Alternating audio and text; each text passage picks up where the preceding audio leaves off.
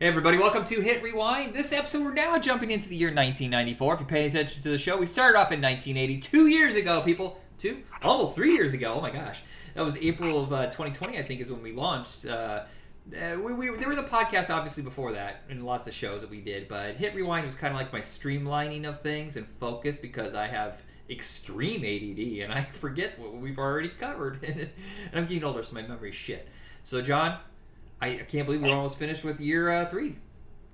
I know. And getting into the 90s where I definitely had a lot more direct knowledge of stuff as opposed to going back or having vague memories of it. Right, yeah, because when we started this in 1980, I believe we only did, I think Jacob and I did maybe one, at best two episodes about the movies.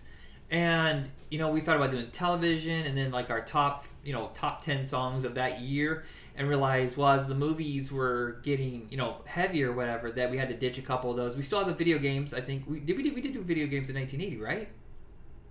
Yes, we did. Yeah, I was going to say, I don't remember, because that was the year Pac-Man came out, I'm pretty sure, and that's when we started doing it.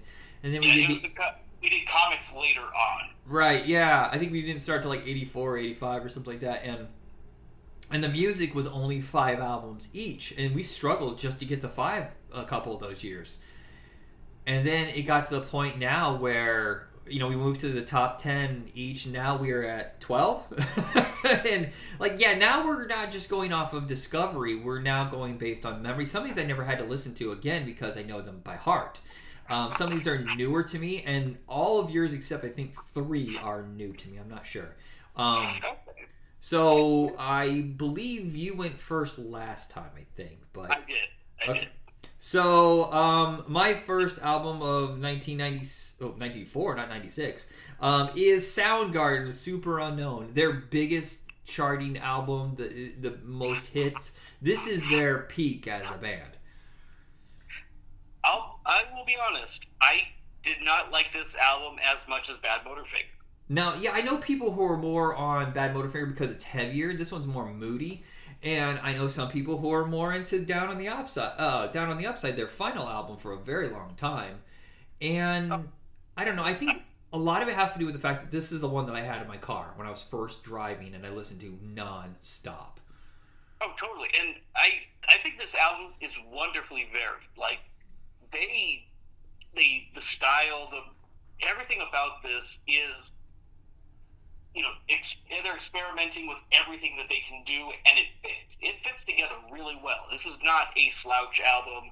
This isn't bad in any way. I'm kind of getting through going, I could keep it, I could leave it. It didn't affect me in the way that like Badmotorfinger did, and I was kind of surprised at that, because Soundgarden was never really a band I liked.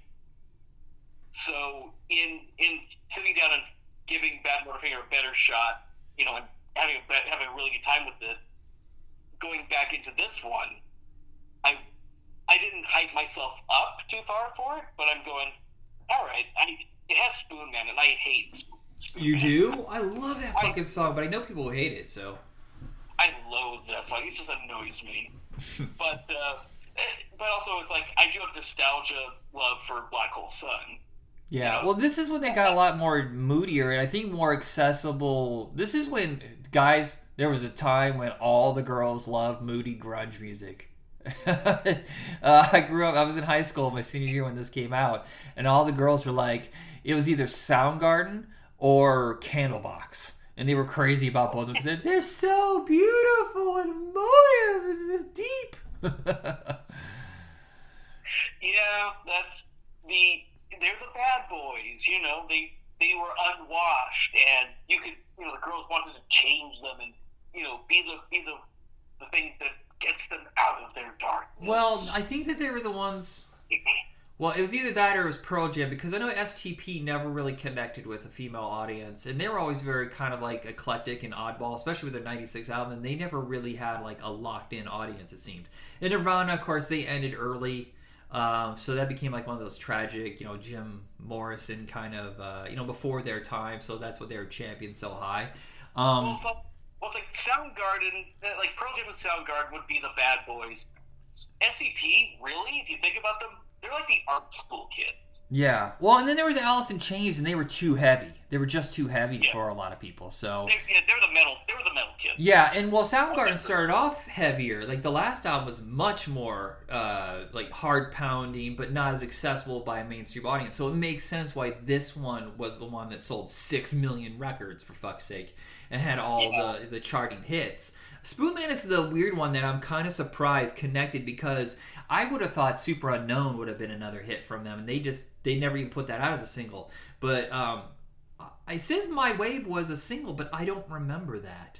I remember it off I had a CD in 96 where it was all about like surf songs, ocean songs, where it was trying to raise money for, you know, cleaning up the ocean, and I remember it on that. I do not remember it playing on the radio. Fell on Black Days, The Black Hole Sun, and The Day I Tried to Live were like nonstop, especially Black Hole Sun on MTV.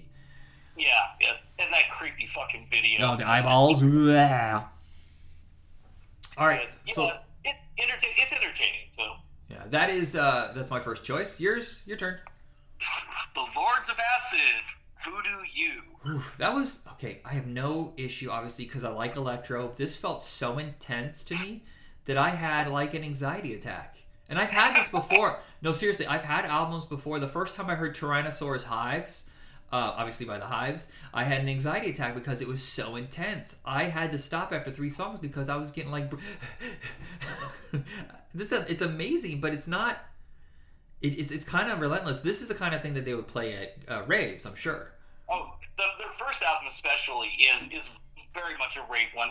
This one went a lot more industrial, so it kind of has... Not necessarily. I'm sure if you see it played live, they're using live guitars. I don't think there's any actual live guitar on the album. But yeah, this is. It's so fucking weird that the Lords of Acid have been on so many soundtracks, considering the fact that the lyrics are what they are. But it's also it's not just that they were on soundtracks, but what songs are chosen for films fucking baffles me at times, because Young Boys is a song in which the singer at the time, Cherry Blue, is singing about fucking younger guys, and it's featured at the end and through the credits of Virtuosity. And it's just, and we know why it's that, because it's the guitar sounding riff of the thing. Well, it seemed like 95, 96 seemed like that was that era where all of a sudden every soundtrack that had anything to do with computers or games or anything like that had tons of this kind of music. I mean, that's the only reason I know Lords of Acid is because they would be on soundtracks. Yeah, and like what's funny about this is also just for me just saying that, okay, if you've never heard of Lords of Acid, the album cover for this album is a group of female demons completely naked having an orgy. I didn't see that, but I will go back and look. It's that it's one of those guys who does like the hard rod, hot rod type artwork. Mm-hmm. So that sort of pinup, you know, they're pinup demons. Oh, gotcha. Okay. But yeah, I mean, it's fully graphic, you know, vaginas and everything. But this is a group that has some of the most sexually explicit lyrics in something that is arguably mainstream, because you can buy these albums in many record stores. You could probably go, if you can actually find a record store these days, you could probably find one. If you live in Portland, there's one every other block. Yeah, chances are if you find the electronic section, you'll find a few Lords of Acid records. And but here's some of the things that some of these songs are in. There's Crab Louse, which is an ode to pubic lice. And Drink My Honey, which, you know, I'll let you figure that one out yourself. Yep. But, yeah, this is... If you're not afraid of dirty music, and you just kind of want something that's very pulse-pounding, it's just like maybe anxiety-inducing, this is probably... probably the heaviest album that they did. They have one a little later called Farstrucker, which if you take the ST and the F and switch them, you'll figure out what that actually is.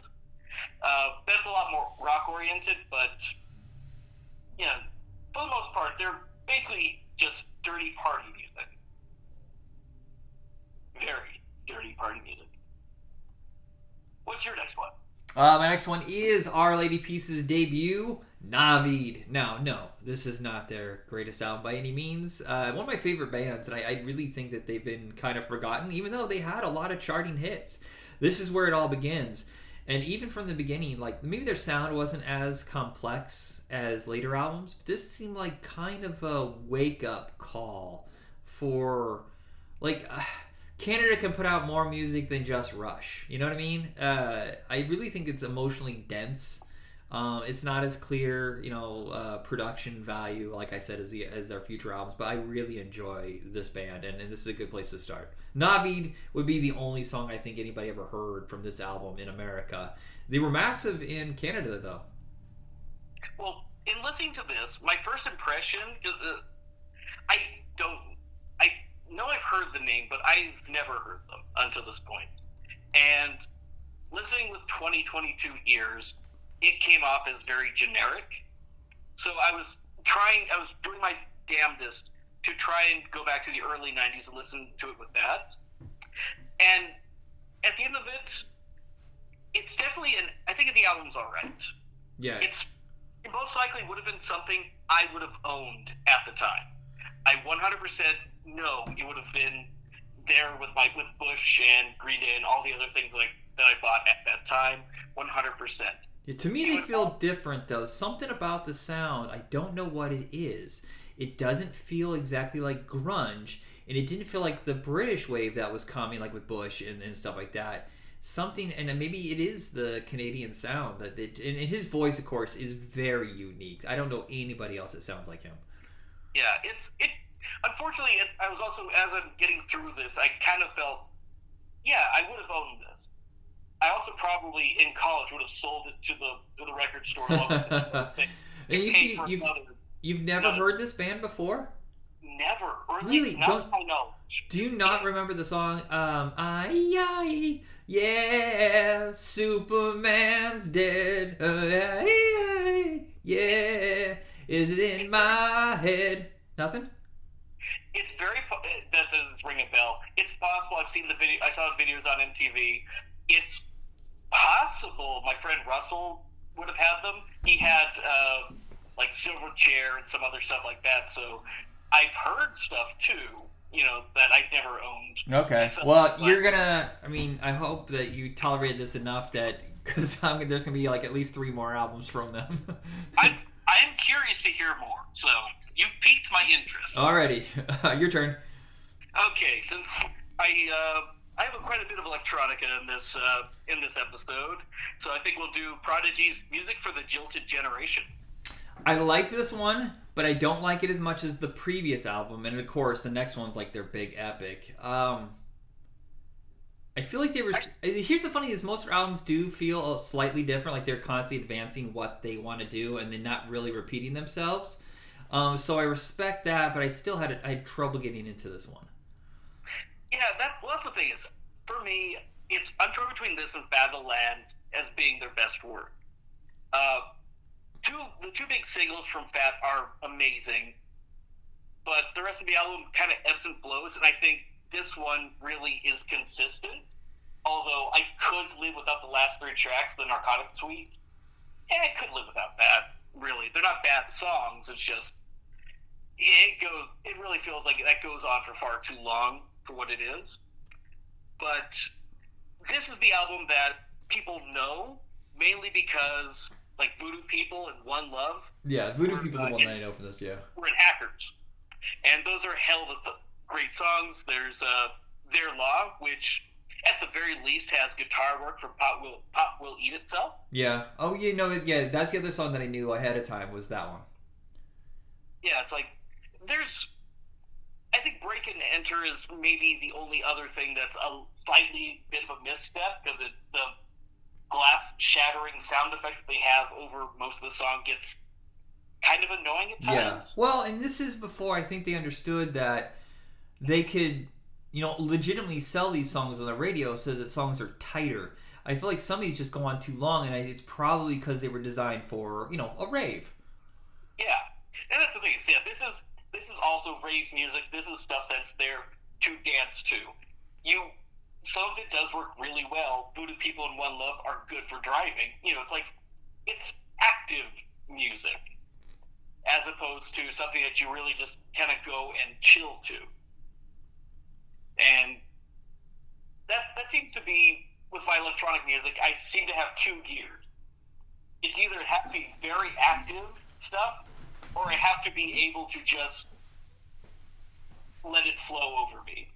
And Prodigy is definitely that. I'm going out, I'm going to do stuff, I'm going to work out, I need Voodoo People. Yeah, you like some of the more moody stuff, and I'm not completely all on board with that. There's some I like Air. And the Tron Legacy a soundtrack, of course. Mine's more, like, pop-friendly. Like, when it broke through in 97 and onto the top 40 is when, like, that era is when I really got into it. But that's what I got for Prodigy. All right, so my next one is an obvious. Look, I remember in the beginning when we said we're not going to do the obvious albums because everybody knows they're great. I gave that up a long time ago. Blue album by Weezer, which at the time was not called the Blue Album. That's retroactively titled that way. It's the subtitle. Yeah, it's like every other album now is a color, and I think they're running out of album colors to go with. Their last album will be plaid, which will be all the colors. And I mean, obviously, this is a really tight album. This is when Rick Ocasek became like, oh, producer Rick Ocasek. Like, do you remember, like, all of a sudden he was required, if you wanted an album that would, like, sell to the teen hipsters, you know, college-age kids? Like, yeah, he is kind of responsible for, I'm going to have to phrase it like this, music I fucking hate. Really? Now, do you not like this album? I know. Reverse some things. This is the only Weezer album I like. Really? I fucking hate Weezer. Wow. Like I think it's this album, the song Perfect Situation, and El Scorcho. And why do I've given it a genuine try. I've genuinely tried to like Weezer. Is it because it's too twee? I think they're fucking fake as hell. Oh. I think Rick was the most fake motherfucker on the planet. Nothing about them feels genuine at any point. Well, no, that's actually what he said after. Well, Pinkerton's like the one where he put his heart on the table, and then nobody accepted it at the time. And then all of a sudden he disappeared for 5 years and came back with a Green album, and he says, "Well, now I have a formula." Yeah, so he's not authentic as anything, oh. But I think a lot of musicians, as years go on, you know, they start just doing a formula, which is kind of shitty. But and your criticism is completely valid, and I've heard it from lots of people. I'm a sucker. You're talking to the guy who loves Kiss, so I'm a fucking sucker. Oh, dude, if you want to talk about formula, I fucking love KMFDM, and they've gone through era. They literally have eras that are very, very much. You can hear a KMFDM album, you know it's a KMFDM album. Yeah. But the thing is, it's like they put out that Teal album, the covers album, a couple of years back, and it's the most soulless fucking thing ever. Oh, I know, yeah, but I still enjoy it. I'm not as deep as you are. Everybody knows that I'm a fucking ding dong when it comes to stuff. It's, you know, it's like I could shit on this album too in some things. Like they only got famous because of the gimmick nature of Buddy Holly. Yeah, well, I mean, it's still a very catchy album. I think it still would have had a cult following. I don't think it would have sold as well as it did. By the way, if you were our age when this album came out, you would have thought it sold 20 million records because... I owned it. I still think... I will sit there and go, this album fucking kills. Yeah, well, also, everybody we knew had this. They were wearing Weezer t-shirts. It never went away on television, but no, it only sold 3 million records in America, and we're like, that's still pretty fucking good, but at the time you would have thought it was way more than that because it was ubiquitous for any between 15 and 20. Yeah, and what's funny is I think the only song on this that I don't like as much as the other songs on the album is Holiday. I literally love, like, I can listen to this album from beginning to end on repeat. I like this album a lot. And that's just kind of like makes it weird that how much passion I have against the band as what followed. I like, there's a track on this. It was a track that was not on the original album, was put on the deluxe edition that I knew from a movie, and that's the final track, Suzanne, on the Mallrats soundtrack. Oh yeah, Suzanne is such a wonderful song. It's a lot of fun, but it's about a monkey. Well, in the movie, it's about a monkey. I genuinely wonder if that was written, quote unquote, for the movie, or if that was just literally a B-side that ended up on the film that everyone just kind of, you know, just somehow it exploded as we saw. Yeah, there was one on the Angus soundtrack that would make it on this as well, and I can't remember what it was called, but man, I had so many soundtracks during this time period. If it was a movie, and this is when they were selling like crazy, but they always had kind of like maybe one or two originals, you know, songs that someone was hired specifically to do one for the movie, and then it was like, hey, what songs do you have that are kind of cool sounding that didn't make it on your album that we can throw on here? You know, like, do you remember it was the Dumb and Dumber, the Jerky Boys, Angus, Mallrats, Empire. Well, Empire Records actually seemed more focused on original songs, but that was that time period when every single fucking movie seemed to have like a hip soundtrack. Yeah, and that's at least this is. The 90s is the time where soundtrack were the best. Like, yeah. A Clueless? You know, yeah. I mean, even shitty movies had good soundtracks. Oh, yeah. There's so many movies where the soundtrack was better. The fucking City of Angels, Crow City of Angels. I forgot that there was two City of Angels. That soundtrack is so good. That movie is a mess. Yeah, we did speak about that one. Yeah. All right, what is your next album? Alright, hold that back up. Sorry, I disappeared for a second. Next one is Portishead, Dummy. Really moody, dense. I think I only know them, again, from a soundtrack. I think that they were on one of the Scream soundtracks. And the minute I heard, I was like, oh yeah, I know this band. It's really like laid back, chill, late night, you know, if you're trying to study or just relax. It's a really good album. I probably would never listen to it again, but I enjoyed it. Well, it's like they're one of the pioneering acts of trip-hop, which is also known as down-tempo. You know, it's like basically Massive Attack, who pretty much invented it. And, you know, Tricky and DJ Shadow. Yeah, I remember Tricky. Well, who's the one that did, was it Six Underground? That's Sneaker Pimps. Now, were Sneaker Pimps part of that genre? They are part of that genre, yeah. Okay. But trip-hop basically is this fusion of, like, kind of jazz, hip-hop, and Jamaican dub. Which that basically were like the slow, heavy drum beat, kind of like the down tempo vibe of these songs kind of from. And that's especially a lot of Massive Attack uses dub. But these guys also decided to kind of incorporate elements of like 60s and 70s soundtrack, which kind of gives this entire album this film noir feel to it. Where it's like, yeah, you kind of imagine that it's everything in this album is black and white, and there's people with cigarettes, you know, and you know, going through city streets at night in the rain, and it's, you know, like you said, moody. This is probably my favorite album of this entire genre. Okay. Which it's saying something, because DJ Shadow's introducing is amazing. You mentioned Six Underground, the self-titled debut of Lamb, Nightmare on Waxes, In a Space Out of Sound. Like, shit, I'm getting Massive Attack in general. There's a lot of really good stuff like this. And this, like, shit, Sour Times and Glory Box, especially, like, the two biggest singles from this. And if anything, if you're ever going to try any trip-hop, I even just say start with one of those two songs. It's amazing. Anyway, that's it. Alrighty, so my next one is Beastie Boys' Ill Communication. The last album saved their career, and it did well. This is the one that blew them back up into the mainstream. And I know it's completely different than where they started from.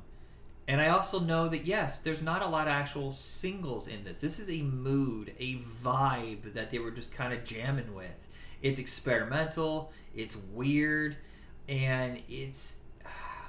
if you like License to Ill, you probably fucking hate this album. Kind of, yeah. I don't hate this one as much as, you know, like, kind of some of the other stuff that they've done that I've kind of been weird on with them. But, you know, it's got Sabotage, and everyone loves Sabotage. Yeah. Well, I think the best one on this is Sure Shot. The opening track is one of the best. Yeah. But it's, I did enjoy this one enough, and it just kind of made me think their next episode is so much better. Oh, yeah, well, the 98 album is when they start incorporating electronica and more hip-hop and less filler. There's a lot of tracks on here where they're just, you know, noodling around on instruments, or just, you know, it's, you know, old raw punk that they would do like when they were kids. So this is, they're still trying to find their footing, and I think that 98 and 90 or 2004's album are their best because they incorporate everything they've learned all those years, and they remember, hey, we were also a hip-hop band, you know, and then they really strengthen the rapping. But yeah, I do agree that this is definitely a step up from Check Your Head. I do think that this is kind of, this is definitely going in the direction that I would kind of want them to have been going into had I been picking up these albums during this time. Yeah, I've come around even on their last album, The Hot Sauce Committee Part 2. But I really don't think they ever put out a bad album. I love how experimental and unique their sound is, that they were doing the exact opposite of what everybody else was doing at the time. You know, I mean, even Paul's Boutique, immediately they just like said, nope, we're going to do this. And what the fuck are we supposed to do with this? Yeah, well, like I said, my complaint with Paul's Boutique was I would rather just listen to the music than them rap. Yeah. And this one is definitely a lot more everything. The elements come together a lot better, I think. And also remember their style around this time, just like Weezer's, was like this thrift store nerdy kind of not cool look, but yet cool. It was very interesting how that went around. Like the 70s were hip again. Yeah, it's like, I'm so cool, I don't need to be cool. Yeah. All right, so what's your next one? My next one is The Future Sound of London, Life Forms. Why don't I remember this one? I listened to all these albums this week, and I think I might have missed one. Oops. Well, this is, I will phrase like this. This is more of what I associate Future Sound of London with. Like, the previous album we covered kind of had a little more dancey music, as what you would think of as. This one is, actually, think back to when I had you listen to that, why can't I think of the album now? The Psychic TV album. This one is... Oh, right, yeah, I remember that, yeah. This one is another one of those things where you kind of need to experience it more so than, oh, this is a thing where you listen to one track and it's a single. This is a single. This is what they do best, really. And that's create the series of ambient soundscapes. Oh, okay, no, I did listen to this one. Yeah. Yeah, and everything kind of, like, would you agree that it feels alive, it feels organic, it doesn't feel like blips and bloops? Right. It's kind of like the way I was saying with Air, is that they're trying to set almost like ocean moving or organisms moving, you know. Well, orgasms are full of life too. That's what Bassett, they're the ones all about orgasms. But yeah, this is like all the samples that they picked were things that you could effectively find out in the natural world, and so and it's not that there aren't bleeps and bloops, especially in this. It's actually a two album set, and the second half is a lot more of the electronic side, whereas the first half is a lot more of the organic side. So you kind of go, as you listen to it, say on Spotify or something, you start kind of going through this weave, and then all of a sudden it just starts getting a lot more technological and things. And it's not necessarily that's telling you a story, but it's kind of like you're living in nature and then you're driving into a city. You're starting to see things pop up, and it's becoming a lot more of industry and things like that, as opposed to, you know, just they're sticking with one thing or the other. You kind of flowing in from one to another. And, you know, that kind of seems to be one of my, definitely one of my gears that I get into is I just want to have music that I can sit there and absorb. And I sound pretentious as fuck. And if you can see me right now, I'm wafting air over me. Are you stroking your beatnik goatee? Yes, what does it really mean? In the most pretentious way possible. Let me take this pipe out of my mouth. Yeah. I just had an edible. Don't worry about me. Anyway, but yes, this and the following album are a lot more in this vein, where it's you're basically hearing living music, if that's, I think, would be the best way to describe it. And it's definitely different. It's beyond anything else that we'll talk about here today. I think this is probably the quote-unquote weirdest thing. And again, I'm always here to let people try something new. Nice. My turn. That is you. All right, so I've said this before with another album, and I'll say this again, I'm sure, in the future, but my favorite album, I have like three favorite albums and they constantly rotate, is Stone Temple Pilots' Purple. A lot of it is nostalgia. When I got this album and Paul's Boutique, one of my other favorite albums, I was playing Doom all summer of '94. I just got my license. I just got my first job. So a lot of it is nostalgia based, but I also think that this is the most focused of all of their albums. The first one's a little more scattershot and it's more aggressive. The third one gets too weird. I think at times it undermines itself, and then after that it's just like a mess. Like they would have a couple singles, but then the rest of it would be shit. But Purple, from song one to the bonus track, the first time I had ever heard a bonus track, by the way. Is this the first time? When's the first time you noticed a bonus track? The first one was actually Green Day. Is there a bonus track after? There's a bonus. Yeah, just it's a weird little bizarre thing that Trey Cool sings at the end of the album. Oh. The same year. That's so interesting. Yeah, because his is like he's a lounge singer. Like 2 minutes after the last song, he's like, 12 special songs on this album for you to listen to."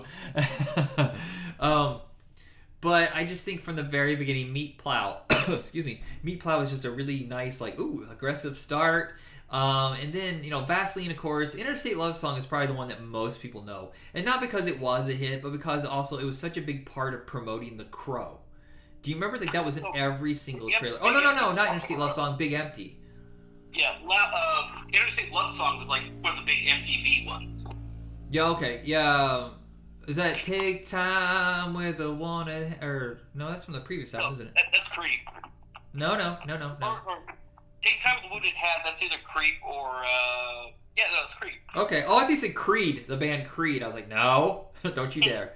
But for me, this was just like that era where I was really starting to listen to lyrics, and he has like this hopscotchy kind of weird.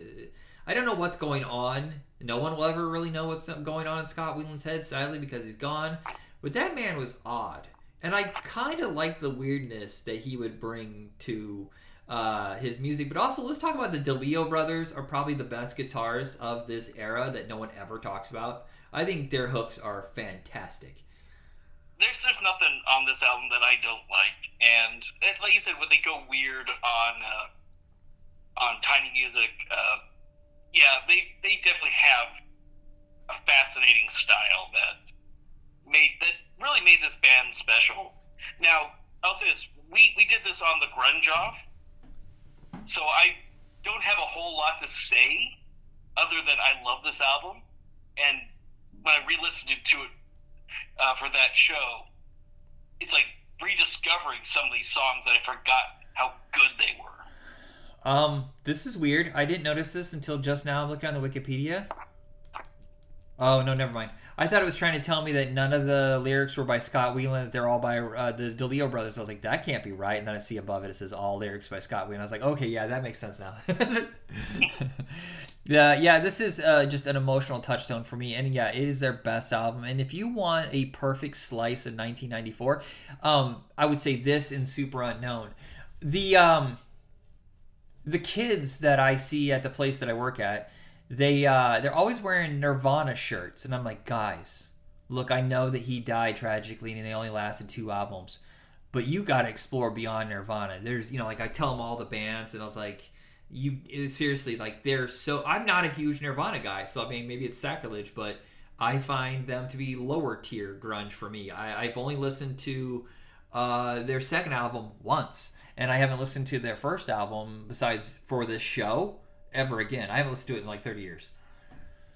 Well, it's like I generally think that they're in total they have 2 good albums and a good live album, and that, you know, effectively being Nevermind for Nirvana, Nevermind, and then about half of their first, half of Bleach and half of the other one. Yeah, well, I mean, they were necessary. That's the thing. They were the first to really break out. I think Soundgarden had a hit right before they did.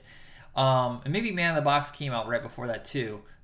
Yeah, I'm pretty sure Alice in Chains came out before, but none of them really like were top 40 charting, but something about Nirvana really triggered something and changed everything. So I get why they're so legendary, but if you put their albums up against like the big ones from all these other bands, I'm not even sure Nevermind would make a top 10 for me. Well, we go back and listen to our grunge. Yeah. You can find out. I forgot, yeah. What was the one? One baby to another says I really love you, or something like that. That's the only one that I really remember liking on that album. I want to say that's in Bloom, but part of me goes, no, that's... God, why can't I think of time? It's okay. That is it for me. What is your next album? Gravediggers, 6 Feet Deep. I knew of this band because I remember to this day Kurt Loder coming up on the MTV. Look, back in the day we had a 60-year-old man working on MTV trying to appeal to teenagers. I know it's weird. Kurt Loder will always be and always has been 60 years old. Yeah. But he was talking about the new wave in hip-hop is horror rap, and talking about the Gravediggers and stuff like that. And I'm like, who the fuck are they? I just remember seeing like a clip of the video. I was like, well, I guess that's not for me. And guess what? This is for me. At my age now, I really appreciate this. It's never going to be in my top of this era, but I liked it. And I'll probably go back to it and revisit. You know, what's interesting about this, and actually the following album is... Well, the following album is a lot more serious. Like, it is actually, like, there's political and social commentary on it. This one is it's a blend of horror and dark humor. Like, they came to my attention because the song 1-800-SUICIDE was on the Demonite soundtrack. Okay. And so it's weird because it's the soundtrack is all these metal bands, and then it closes out with this song. It's in the film. It's in a pretty, I won't say a pivotal scene, but a pretty important scene. You get the instrumental in the film. And what I think I love about this album, and it's a rap group with Prince Paul and RZA. Oh, Prince Paul, nice. Yeah. Yeah, so they're here's the thing that was disappointing, though, is this is Wu-Tang adjacent, and yet, unlike Wu-Tang, where they used a lot of clips from old martial arts movies, they didn't use horror music or clips, and I was kind of bummed by that. I was hoping for a horror or a rap version of, like, Rob Zombie's thing. Well, what this kind of ends up being is it's probably, with the exception of, I guess, you know, like Body Count or something, this is really the closest thing to a metal album that rap has really offered, like in an oral aesthetic. This really feels closer to. I'm trying to figure out the best which bands I could say, like Some Death, like a little bit of Obituary. Some of these, like, it's not necessarily Cannibal Corpse or, you know, gross grindcore stuff, but it definitely has these feelings of, you know, it's like we're going to talk about something dark and we're not going to shy away from, you know, from necessarily the nastiness of it, but we're not going to pound you in the head with it either. And it's you know, and they use hard rock in their beat and stuff like that. It's, you know, Run DMC, Ice-T did it as well, but this makes it feel completely different. And yeah, part of that is because it is Wu-Tang adjacent and kind of how they spin their beats is in a specific way. It's just, yeah, it's not very sample heavy.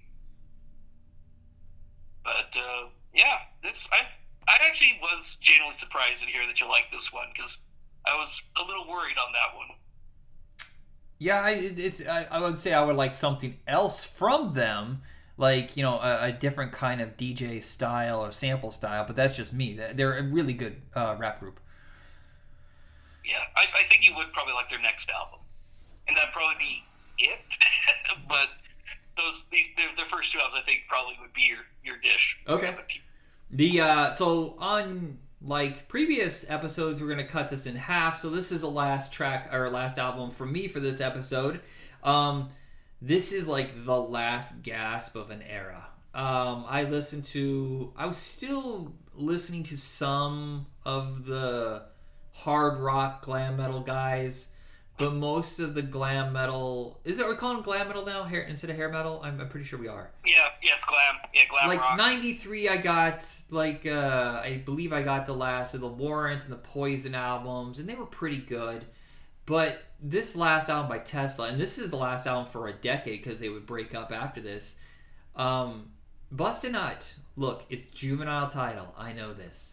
And I just think it's a really good, straight-up rock and roll, no-nonsense album. And I've listened to this so many fucking times. And I'm surprised the songs that came off of this as singles were successful, because I don't think they're that great. I think of some of the other ones that should have been singles, and I think would have been great. Shine Away and Rubber Band, I think, were fucking amazing. Now, this may not even be in your wheelhouse, but sometimes you surprise me. So what did you think of this? I really wish I liked it more, but it kind of came off as just generic glam rock. You know, it came off as adult contemporary. Oh, wow. And when I got to it, Action Talks became the example of why I didn't really like the album. It's trying to come off like this classic 80s hard kind of glam rock track. Mm-hmm. But it ends up coming off nothing more than like corporate mandated. Well, yeah, but I think it's of that. Well, that whole era seemed to be that way. I think there's only a few shining lights, like Mama or No More Tears. You know, that's the shining light of the genre. But it's like, did you see the Rock of Ages movie? No, I know of what you're talking about though. Okay, Jukebox musicals. Diego Boneta. Plays like the young male lead. Okay. And he goes out in front of the thing. He's given a shot to perform in this club, and he's failing it. So then all of a sudden he busts out, "I Wanna Rock," and he's so fucking Radio Disney. That is so safe. And soft. Okay, I can see where, yeah, so Tesla, with this, it just felt like he was not trying any risky thing. Yeah, there was absolutely nothing behind it. I was starting to write, like, you know, things, you know, that would sound overly masculine, and I'm kind of going, you know, I try not to, like, knock it in terms like that, but this is fucking pussy, man. Where are your balls? What happened to you? Well, I think... Because, Mechanical Resonance, we did that one, and that was fine. Right. And it just kind of felt like, what happened that made you guys lose any edge? Well, I think what it is because some of the other bands did try to advance their sound. That, like I said, the previous albums from Poison and Warrant tried to be more sophisticated, and they didn't sell very well. And I think Tesla got nervous... Oh, well, their sound has never been contemporary anyway, because if you look at a lot of their stuff, it is very reflective of the 70s. People do put them in with glam metal, but they've never been glam metal. They've always been hard rock, more in the vein of, like, Van Halen and Aerosmith, not so much Poison and, Slaughter and stuff like that. Those guys, they never did the hairspray. They just had long hair. And yeah. I think That and the fact that, what was it, Signs was their biggest hit. And I think they saw the writing on the wall that everything was changing. And so instead of going grunge, they just played it like, well, let's just play a little bit harder edge 70s style music. Well, it's like we aren't going to get to it in this show, but one of the bands that you did also kind of goes down into the changing of the sound sort of thing. And it's, while it wasn't a favorite, it still feels like that there's still stuff there behind what they're trying to do, like an actual, like, not, I don't want to say calculated choice, but it's, okay, no, we're experimenting with this, we're doing this, whereas this just feels like someone took the edges off of everything and just made it, it's now a wiffle ball. Yeah, I mean, maybe that's why they broke up, because this album did sell well for a dying genre. It still went gold and had 2 hit singles. But maybe they just said, like, you know what, guys? I think it's time to walk away for a while. Now they're really super safe. Like, now their albums are all covers of 70s and 80s songs now, and they're just phoning it in all the way. Yeah, and that's the thing. I don't have any problem with, obviously, with some of these albums that I've already talked about. Stuff that is slow and moody and, and not, it's like, it doesn't have to be the angry death metal like I had on the last show and shit. It doesn't have to be that all the time. But if you're going to try and tell me that you're gonna rock, I need to feel like you're gonna rock. Yeah. What is the final album of this episode for you? My final album is Liz Fair's Whip Smart. I at first did not understand how this album was laid out. I was not getting into it. I was like, these are the first songs. Then I realized I accidentally hit mix. Okay. So I had to restart the whole album without the mixing tracks, because I was like, this has no flow to it whatsoever. And then it got a lot better. Yeah, it does. It definitely is an album that you do kind of need to flow into it, because it's more laid back than like kind of how it starts. This starts off pretty heavy and fast, especially when you get to Supernova. That's the rock song off this album. Yeah, in fact, I know Liz Phair. I know who she is. And I think she had a hit single that was more poppy like a decade later. And I know she's well respected, but I've never heard her before.